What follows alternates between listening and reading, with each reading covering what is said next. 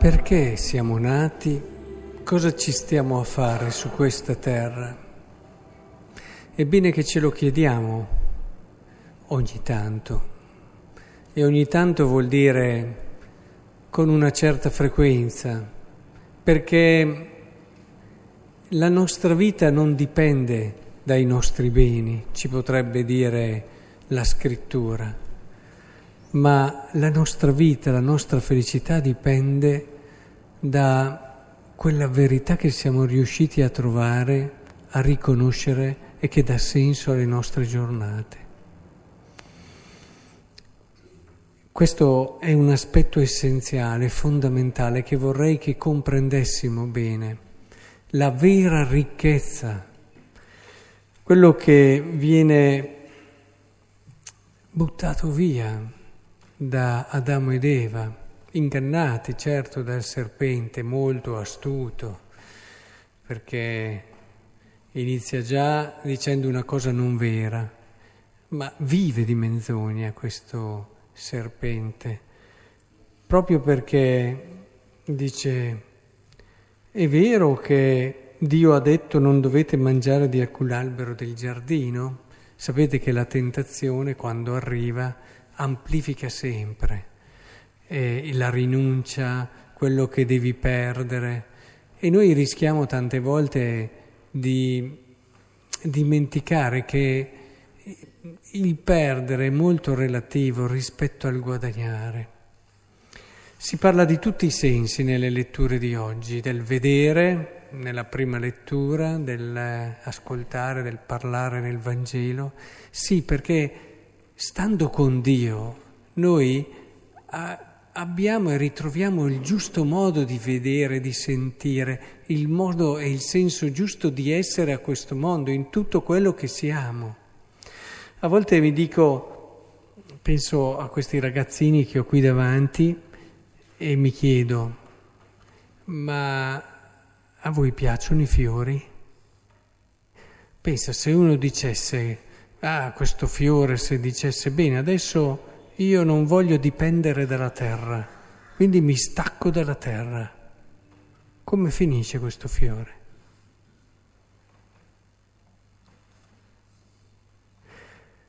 Ha poca vita, eh? anche se lo mettiamo in un po' d'acqua però vive poco, perché il fiore ha la sua bellezza proprio nell'essere nella terra da cui ha il nutrimento e poi non solo dalla terra, c'è il sole, ci sono tante altre cose che permettono a lui di essere bellissimo e di illuminare il cuore delle persone con la sua bellezza e il suo profumo. Ma così siamo anche noi uomini. Noi uomini, se dimentichiamo che siamo creature, se dimentichiamo che tutto quello che siamo noi lo siamo perché eh, siamo radicati su Dio. Questo non ci svilisce. Il diavolo e lo ha fatto con tanti pensatori, pensate a tutta la filosofia atea, da Sartre, anche esistenzialista, sì, appunto, Sartre e tanti, Feuerbach, e quelli che cercavano e vedevano una contrapposizione, no?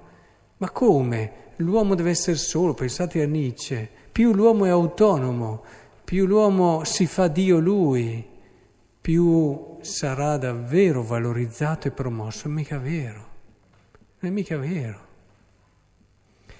L'uomo sarà valorizzato e ritrova se stesso nel ritrovare la verità del suo essere creatura. L'uomo non è Dio e lo tocchiamo con mano in tante occasioni.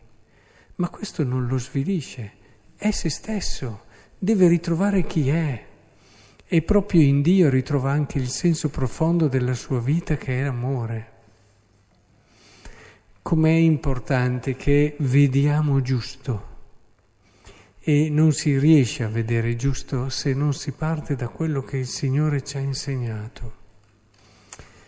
E sono tante anche le cose che si sentono dire al giorno d'oggi anche questo relativismo che si diffonde sempre di più, dove ognuno ha la sua verità, ognuno in base al suo sentire, decide ciò che è giusto e ciò che è sbagliato.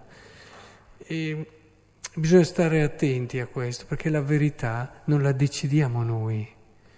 La verità la possiamo riconoscere, la possiamo accogliere, è un qualcosa che viene dal di fuori e noi dobbiamo trovare quella corrispondenza che c'è dentro di noi, nella misura in cui noi riconosciamo quello che siamo. E per fare questo eh, il Signore ci ha indicato la via. E allora credo che davvero pensando ai martiri di oggi, che sono i nostri patroni, eh, vedevano davvero giusto. Pensate, hanno visto che era più importante rimanere legati a Dio che la stessa vita. Uh. E, e questo fa pensare. Eppure hanno visto giusto. Hanno visto giusto. E hanno capito che l'amore era l'unica cosa che veramente poteva dare un senso alla vita. Pensate, se a noi ci dicessero, guarda, tu potrai vivere anche tanti anni di più, però devi venire meno all'amore. Credete che sia una bella vita?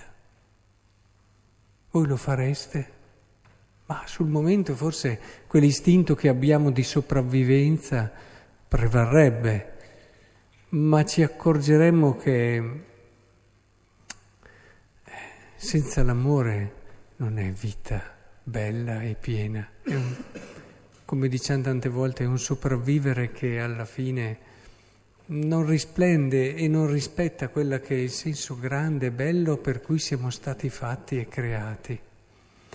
E i martiri Faustino e Giovita lo hanno capito, lo hanno capito adesso per molto meno, eh? noi a volte siamo disposti a scivolare in compromessi, a fare, e non ci rendiamo conto che la nostra gioia sta proprio invece in quell'essere fedeli alla parola del Signore essere decisi nel seguirlo nell'amore, che è quella cosa che veramente rende bella la nostra esistenza. E allora vi invito e vi, e vi auguro di cuore di guardare a questi nostri patroni, ma soprattutto di rimanere così radicati in Dio, non fatevi mai ingannare. Non ci sono delle gioie vere e profonde che possono andare contro quello che il Signore ci ha insegnato. Il Signore ce lo ha insegnato perché ci vuol bene, ce l'ha insegnato perché Lui è l'amore. A differenza del serpente, del diavolo, che invece in tutto quello che fa desidera il male delle persone, in tutto. Stiate fedeli al Signore, amatelo. Vi costa? Non preoccupatevi, non è niente a confronto di quello che otterrete. Dopo aver ascoltato tanta gente, ne ho ritrovata davvero, tutta proprio praticamente, che mi ha confermato che quello che hanno dovuto rinunciare per rimanere fedeli a Dio non è nulla rispetto a quello che hanno trovato già su questa terra in tanti e poi nell'eternità.